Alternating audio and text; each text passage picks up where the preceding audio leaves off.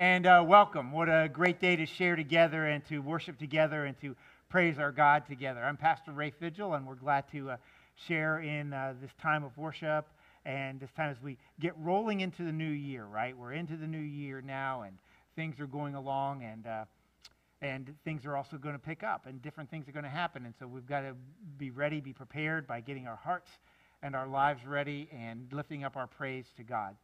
So uh, let's, let's go to God in, uh, in this time of worship. Let me invite you to stand and uh, join me in our call to worship. Divine Spirit, come upon us this day. Come upon us as you came to Jesus at his baptism. Heal our brokenness and our desire for warring and fighting.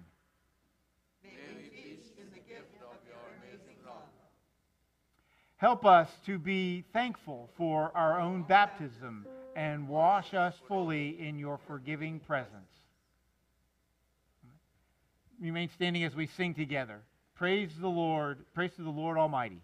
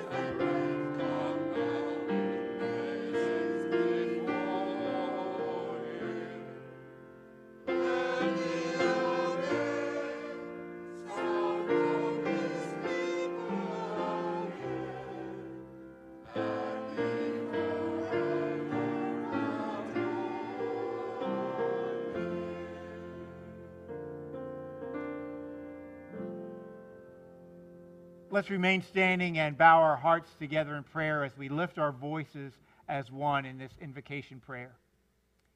You have brought us, O God, to another Lord's Day when we are privileged to worship you with our brothers and sisters in Christ.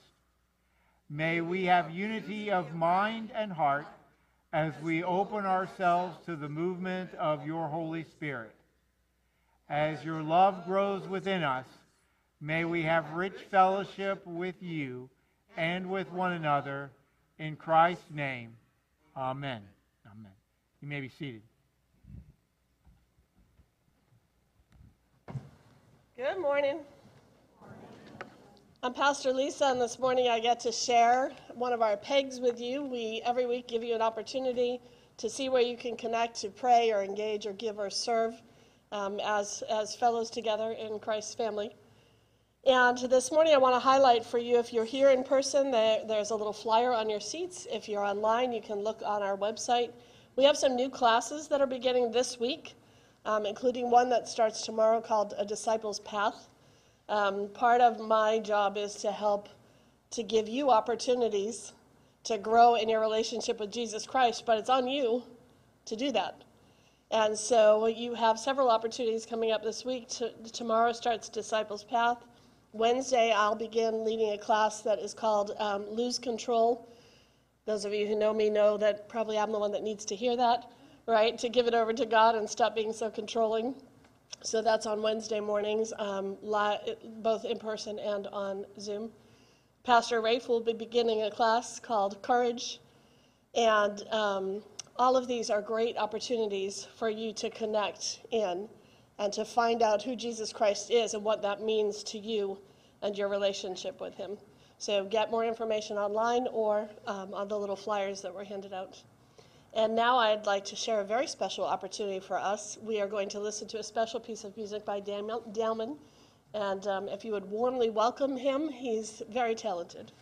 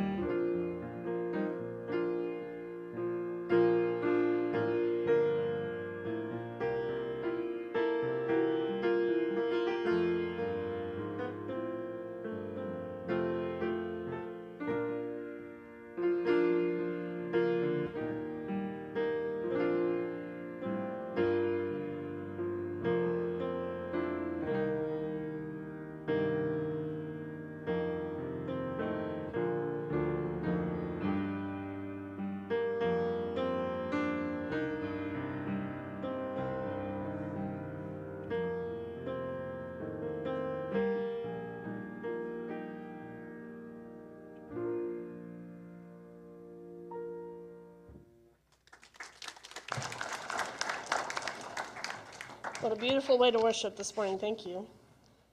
If you bow your heads and pray with me. Oh God, we come before you this day filled with praise and thanksgiving. We come trusting in your power, even as it is found in our weakness.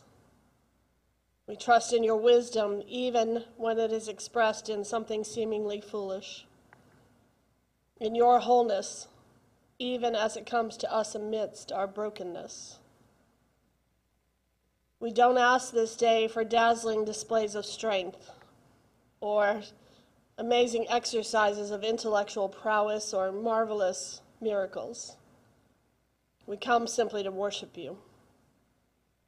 Touch us this day, O Lord, sinners that we are, that we might become your saints, your body, your children, your church.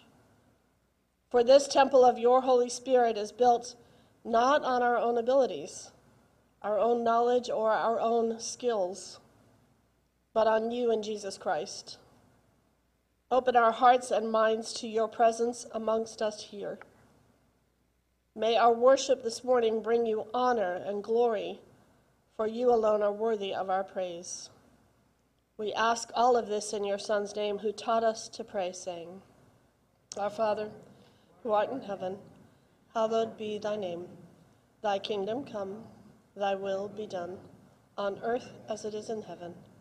Give us this day our daily bread, and forgive us our trespasses, as we forgive those who trespassed against us.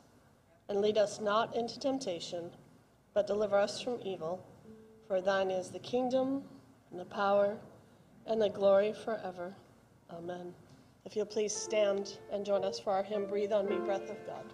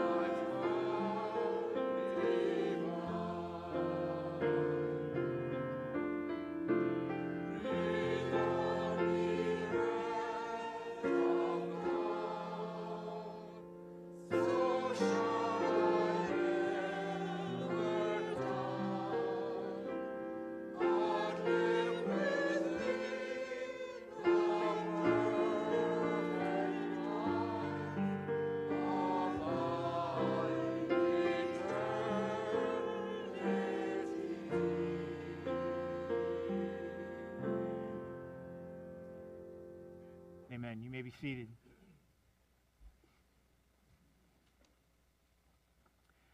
The scripture today is from uh, Acts, Acts chapter 8, uh, beginning at verse uh, 14. These uh, wonderful words that happen in the activity of what's going on. It's called the Acts of the Apostle for a reason. These are the activities of the early church. But the activities have an ignition, they have something that starts them. And that's the work of the Holy Spirit that is talked about in these words. When the word reached the apostles in Jerusalem that Samaria had accepted God's word, they commissioned Peter and John to go to Samaria. Peter and John went down to Samaria where they prayed that the new believers would receive the Holy Spirit. This was because the Holy Spirit had not yet fallen on any of them. They had only been baptized in the name of the Lord Jesus. So Peter and John laid their hands on them and they received the Holy Spirit. Amen and amen. Oh Lord, lay your hands on us. Lay your hands on us this day that we might receive the comfort, the healing, the ignition of the Holy Spirit that you desire for us today. Amen and amen. So I have this uh, uh, professor that I, I really love. His name was uh, Fred Craddock. And he told this uh, wonderful story of his early days in being a very young pastor in the uh, hills of eastern uh, Tennessee. Now, when I say his early days, he was my professor 40 years ago, and so his early days of ministry were years beyond that. So we're talking like 75 years ago or so. And um, he's in the, uh, the hills of, of Tennessee, and he's gone there to pastor at this little place called Oak Ridge.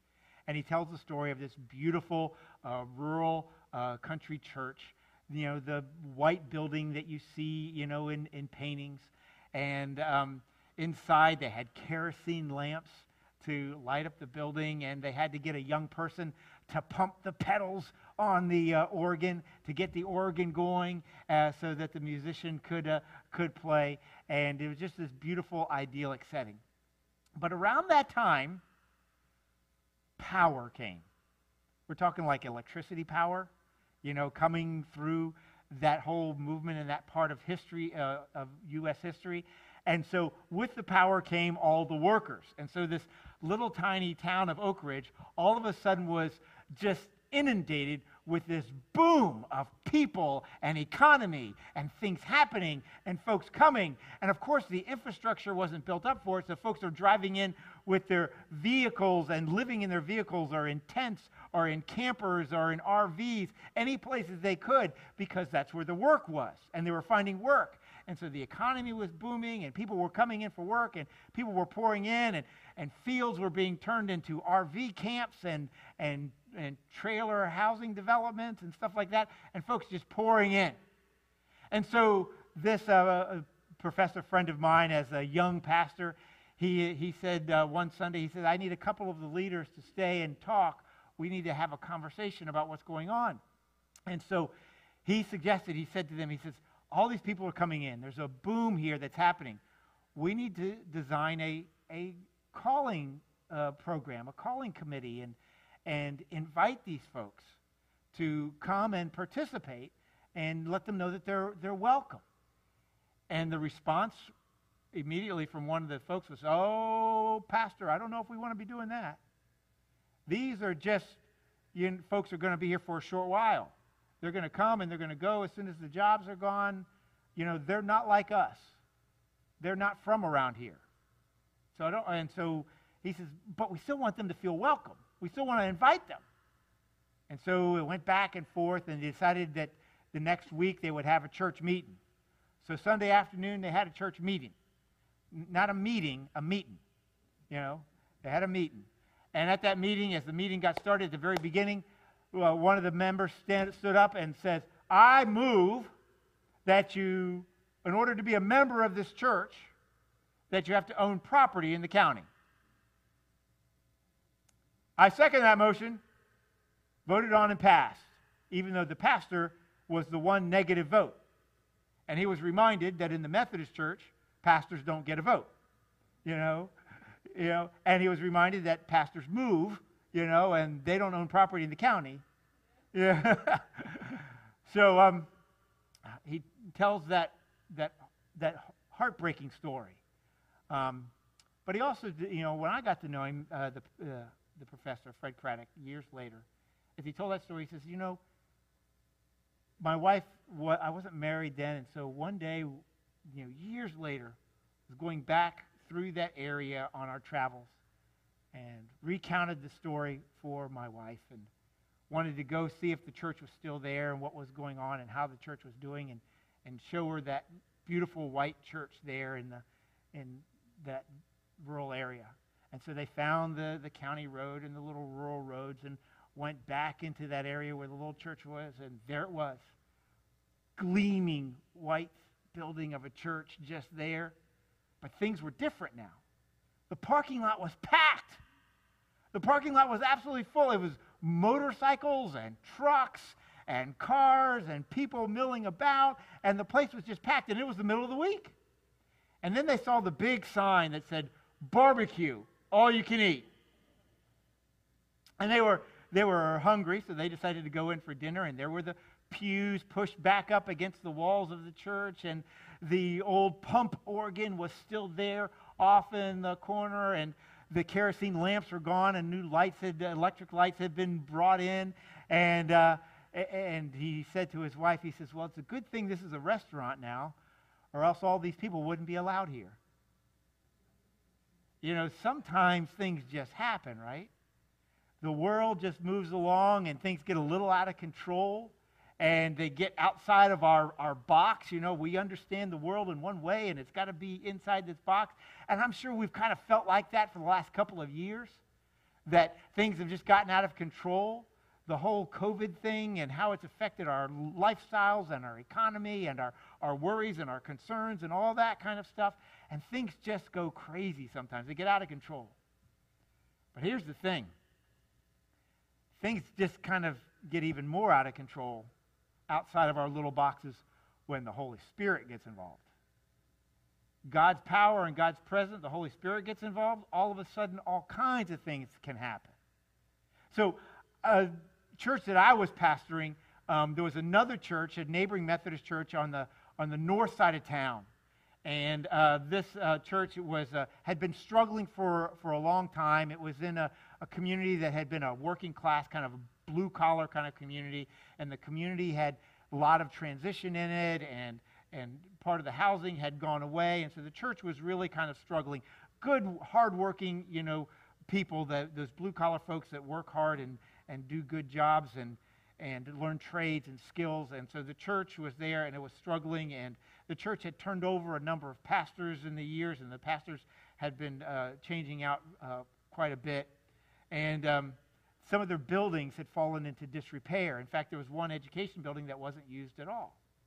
And so, again, a new pastor came, and I, I knew this, got to know this pastor. We had uh, lunch together every week, and he was a second career guy. He had been a blue collar worker himself, had been a mechanic and worked on things, and God called him, and he'd gone into the ministry, and now midlife, he's he's now serving a church and pastoring after after school and after finishing school. And so now he's in this, uh, at this church. The congregation is kind of dwindling and the, the buildings are all in disrepair. And one day, out in town, somebody stops him and says, You're the new pastor at that church over there. And he says, Yeah. And they said, Well, I'm part of an AA group that needs a place to meet. Could we meet in one of your buildings?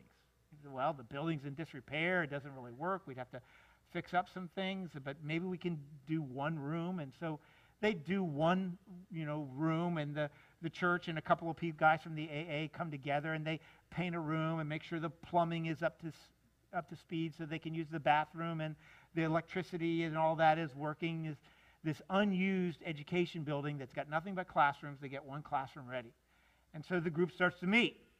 Well, it wasn't long after the group started to meet that another group said, "Well, we need a, a place. Can we use the room also at a different time?" Okay. And that happened again, and that happened again, and that happened again. All of a sudden now, all these AA groups are coming together and working with the church to redo the entire building. In fact, what all the rooms were redone and all the electricity was redone, and the AA groups are investing in, in uh, sweat equity in this. And now they've got more than 20 some odd groups meeting every week in this old education building. And now they've started to come to church. And they're part of the church community and part of the and now the church is growing. And so the church has to has to have a place for them all to meet. And they've not been using their fellowship hall, and it's in disrepair and it can't be fixed. And so they have this big meal out on the grounds, and they say, We're going to start a campaign and we're going to start raising money to knock this building down and build a, a new fellowship hall. Well, the Holy Spirit got involved because that night after the big dinner, on the grounds. Something went wrong with the electricity in the attic, and the old insulation caught fire and burnt the whole building to the ground. Now, if you have a fire on the night after you launch a campaign to raise money for a new building, insurance is going to investigate. Yeah, and they did. But a settlement was come to and money was raised and they built a new building and all of a sudden you know there's 20 some odd aa groups in an education building and the church is growing and the church is expanding and this friend of mine uh, who's the pastor there now stayed there for 10 15 16 years i think. And now many years later one of the pastors working there actually came out of the aa group came to know Jesus and went through school and became ordained, and it's not the only one. And that church is one of our best examples of fresh expressions of ministry and worship and, and how the church can explode under the work of the Holy Spirit. Sometimes the Holy Spirit just gets outside of our boxes, outside of our, our framework of understanding. And the world just begins to explode and the Holy Spirit just gets going. That's exactly what was happening in the Acts of the Apostles, particularly in this story that we read today from Acts chapter 8. When Jesus was, uh, was resurrected and, uh, and he was ascending into heaven, one of the last things that he said to his apostles to those good Jewish boys that had been following him. He said, Remain in Jerusalem and wait for the Holy Spirit. That's in Acts chapter 1, verses 5 and 6. Wait for the Holy Spirit. And it, we know how the story goes, right? They waited for the Holy Spirit. The day of Pentecost came. Tongues of fire came down. They spoke in many languages. So there was that miracle. Then there was the, the Holy Spirit moving in people's ears, and they were hearing and receiving the word. And all of a sudden, the word began to spread, and this great community began to, to grow up there in Jerusalem among the leadership of the, of the good Jewish boys that had been following Jesus and the, uh, the apostles were leading this, this ministry and this work, they became known as the people of the way, the way of Jesus. They were still Jews, they were still following Jewish practices. They were there in Jerusalem, which is the, you know, the head center of that Jewish faith. But there were these people that were following after the way of Jesus Christ under this power of the Holy Spirit. And this is what they knew, and this is what they understood. But then they heard that something was happening in Samaria. Now, how in the world and why in the world would the Holy Spirit work in Samaria? Because, you know, good Jews don't like those Samaritans. We kind of got a hint at that when Jesus told the story about the Good Samaritan, because no Jew would ever have thought a Samaritan could be good and kind, but they were. And so, how in the world would God show up to the Samaritans, the Holy Spirit work in those, those Samaritans? Because you know, the Samaritans, what it was is that the Samaritans like to play both sides of the coin when the Jews were being oppressed by an imperial government that had come over, the Samaritans say, Oh, no, no, no, no, we're not like them. We live over here. We kind of do our own thing. And so we're not really that Jewish. You know, we're not like them. And when uh, the Jewish community was thriving in Jerusalem and things were going well, the Samaritans would say, Oh, yeah, yeah, we're good Jews. We worship Yahweh, the God of Abraham and Isaac and Jacob, and that's where we worship. They just didn't go to Jerusalem to do it. They did it in their, their own little places and their own little things. And course, the good conservative Jews said, well, they're not doing it right, and they're over there. And so, you know, and so there's that animosity that, that builds up. But now these followers of Jesus are finding out something's happening over there. What could happen? How in the world would they find out? So they sent Philip first. They sent Philip over there. Philip didn't come back. He just kept preaching. He just kept spreading the word. He just kept doing stuff. How in the world was Philip? Something was happening here before Philip. How did the Samaritans find out? The, we have a story of Jesus walking through Samaria, traveling through there. He stopped for a rest at a well, and he engaged a woman in conversation, and her life changed, so much so that she became a, an evangelist and went into town and told everybody that about what Jesus had done for her, and they came running out of town to Jesus, and they met Jesus. And so we have at least one town in Samaria we know of that was transformed by the presence of, of Jesus. And now Philip has gone there, and and he's working with that, and things are happening. And so, what happens now is that the, the apostles who understand things from a Jewish perspective from Jerusalem, where they were told to wait for the Holy Spirit, and they received the Holy Spirit, and they're doing their stuff in their box. Well, we got to send now the big guys, the big guns over there. We got to send Peter and John. Because up to this point, that's what the book of the Acts of the Apostles has been about. It's about the work of Peter and John. And Peter and John go out there to find out what's going on, and all they did was throw gas on the fire. You know, let's put lay hands on them and give them the Holy Spirit, and things just began to take off and began to be out of control. The rest of the book of Acts is about other apostles and other folks traveling, about Paul uh, and Peter and Barnabas and others that begin to go all over the place and all over around the Mediterranean, and the, just the Holy Spirit just got involved. But you know, those good Jewish boys would have loved to stay, for it to stay in control, you know, right there in Jerusalem, right inside their box. But the Holy Spirit just got everything going everywhere, and they went all over the place. It's out of control. The Holy Spirit has gotten out of the box, outside of the box, moving beyond our understanding.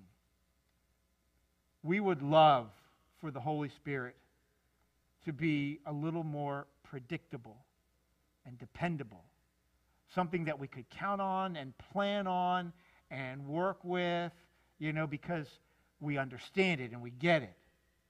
We would love for the Holy Spirit to be trained you know, domesticated a little bit so that we can, we can work with it. Controllable, understood. But the Holy Spirit just won't stay in the box. It just gets out there. So I'm serving this church as a pastor on the west coast of Florida. In that beautiful area where Tampa Bay and Manatee River and all that comes together and inland a bit. They're growing your tomatoes and your strawberries, you know, that we love to eat here in Florida. And so there's a lot of people around that area who've come there to pick your tomatoes and your strawberries. And so that you have that. So folks coming from all over the world and all different kinds of places. And so as I'm pastoring there in that area, this is a number of years ago when the United Methodist Church of Florida had this plan for ministry among our immigrant communities, particularly Hispanic ministry. And so we have this plan and designation and people in place to do this ministry among the Hispanics. And, and I'm put on a local team in our area to do the planning and the work for this uh, ministry to the Spanish speaking community in our area and we get a, a director, someone designed to head that up, and they actually got office space on the property of the church where I was serving. And so the heading up of that work is right there on my property, and we're doing that work, and we um, pinpoint somebody who can be a pastor uh, with me in my congregation um, who speaks Spanish. Well, not only does he speak Spanish, couldn't speak anything else but Spanish. And um, his wife could speak a little English. His children did all the translating. Um, and he came to pastor a Spanish speaking community in uh, the church where I was serving. And so Sunday evenings, they began a worship service. Immediately 20, 25 people there. Then there's 30, then there's 40, then there's 50. And this ministry is going along. We've got it planned. We've got it all worked out. Sunday evening services. I've enjoyed going there. They got musicians and things happening and, and dinners that they do on, on occasion and folks coming in. We've got the director of the area ministry uh, there on our site, and, and things are beginning to happen in other places. We, we make visits to our sister church in Cuba, and uh, like we have the sister church uh, in Cuba here at New Horizon. So we're part of that ministry and part of that work. And, and things are just going along well planned and well organized and, and good things happening. And then that pastor who came to work with me, no one asked him to do this. He decided to go out to a migrant camp. Go out there and talk to them. And he kept going out there. And the next thing you know, there's a Bible study going on. And then he's teaching and he's discipling folks. And folks are coming to, to, to know Jesus. And the group out there is, is growing. And then he discovers that these people who are picking all the vegetables that we love to eat are actually hungry because they're not making enough money to buy the food for their families. And not only are they hungry, but there are children who are in school, but they're not going to school. And the reason they're not going to school is because they don't have shoes. Literally, stories of families having one pair of shoes. And this child goes on Monday and wears the shoes, and this child goes on Tuesday because they wear the, and this child goes on Wednesday because they wear the shoes. Now, you can guess what happens when you tell a Methodist church that we have children in the community who don't have shoes. Right? You know exactly what happened right away right? All of a sudden now the church is in shoe business, right? And we're getting shoes and we're getting clothes. And, you know, all these things are beginning to happen in the church. And and reaching out to them. And, and this pastor is still going out there and doing Bible studies and leading folks. And, fo- and the school has now got more students in the schools, and we're partnering with the schools to, to help them out and reach the, this immigrant community and these migrant workers that are coming in. And lo and behold, before you know it, my whole Thanksgiving week my whole week of Thanksgiving is bound up in finding freezers and warmers and coordinating food and distribution for a big event in the field on Thanksgiving Day to feed four to 500 immigrants and migrants and have food and books and shoes and clothes so that all the kids can go to school. And we bringing in trailers that have sound systems and stage so that we can have worship out there where they are, all in Spanish, all for hundreds of people. And, you know, that's not how us good USA Americans spend our Thanksgiving Day. We eat and we nap in front of a football game. But now that's what I'm doing the whole week. Sometimes the Holy Spirit just gets out of control. It gets outside of the box. You know, and the Holy Spirit comes and something happens. When Jesus came up out of the water on his baptism, it says the Holy Spirit came on him like a dove and it drove him. It drove him to his wilderness, to his temptation, to his time of fasting and prayer, to his ministry. It drove him to finding followers and, and choosing apostles that would follow him. It drove him to this ministry and this work. The Holy Spirit came on the day of Pentecost and it drove these apostles to the work of proclaiming the word. The Holy Spirit came on those in Samaria. And apostles and, and speakers of the word were spread all across the globe. Sometimes the Spirit just gets outside of our box. And I wonder what the Spirit's going to do in this place at this time. Amen. And amen. Most gracious God, may your Spirit move and Lord, that's truly our prayer. We pray for your Spirit to move and bring us comfort, to bring us guidance, to bring us uh, purpose and direction. We pray for your Holy Spirit to come and, and, and come into our lives and give us a clarity of direction. Lord, we also know that when your Spirit comes, it comes as a fire that burns. It comes as a power that moves. It comes as a, a force that sends, sends us out. Lord, help us. Help us to be a part of what you are doing through the movement of your Spirit. In Jesus' name we pray. Amen. Amen. Let's respond to God in song and sing of that Spirit, a Spirit of the living God.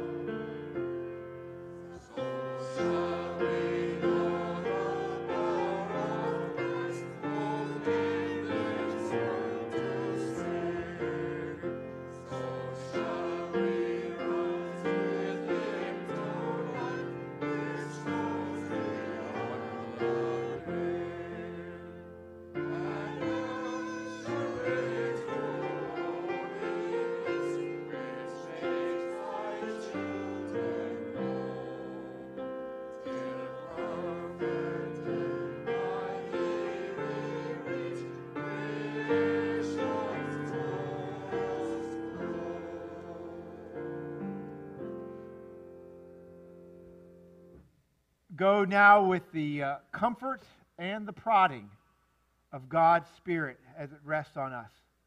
Go now to serve, go now to give, go now to pray, go now to engage in the work of God's kingdom. Amen and amen.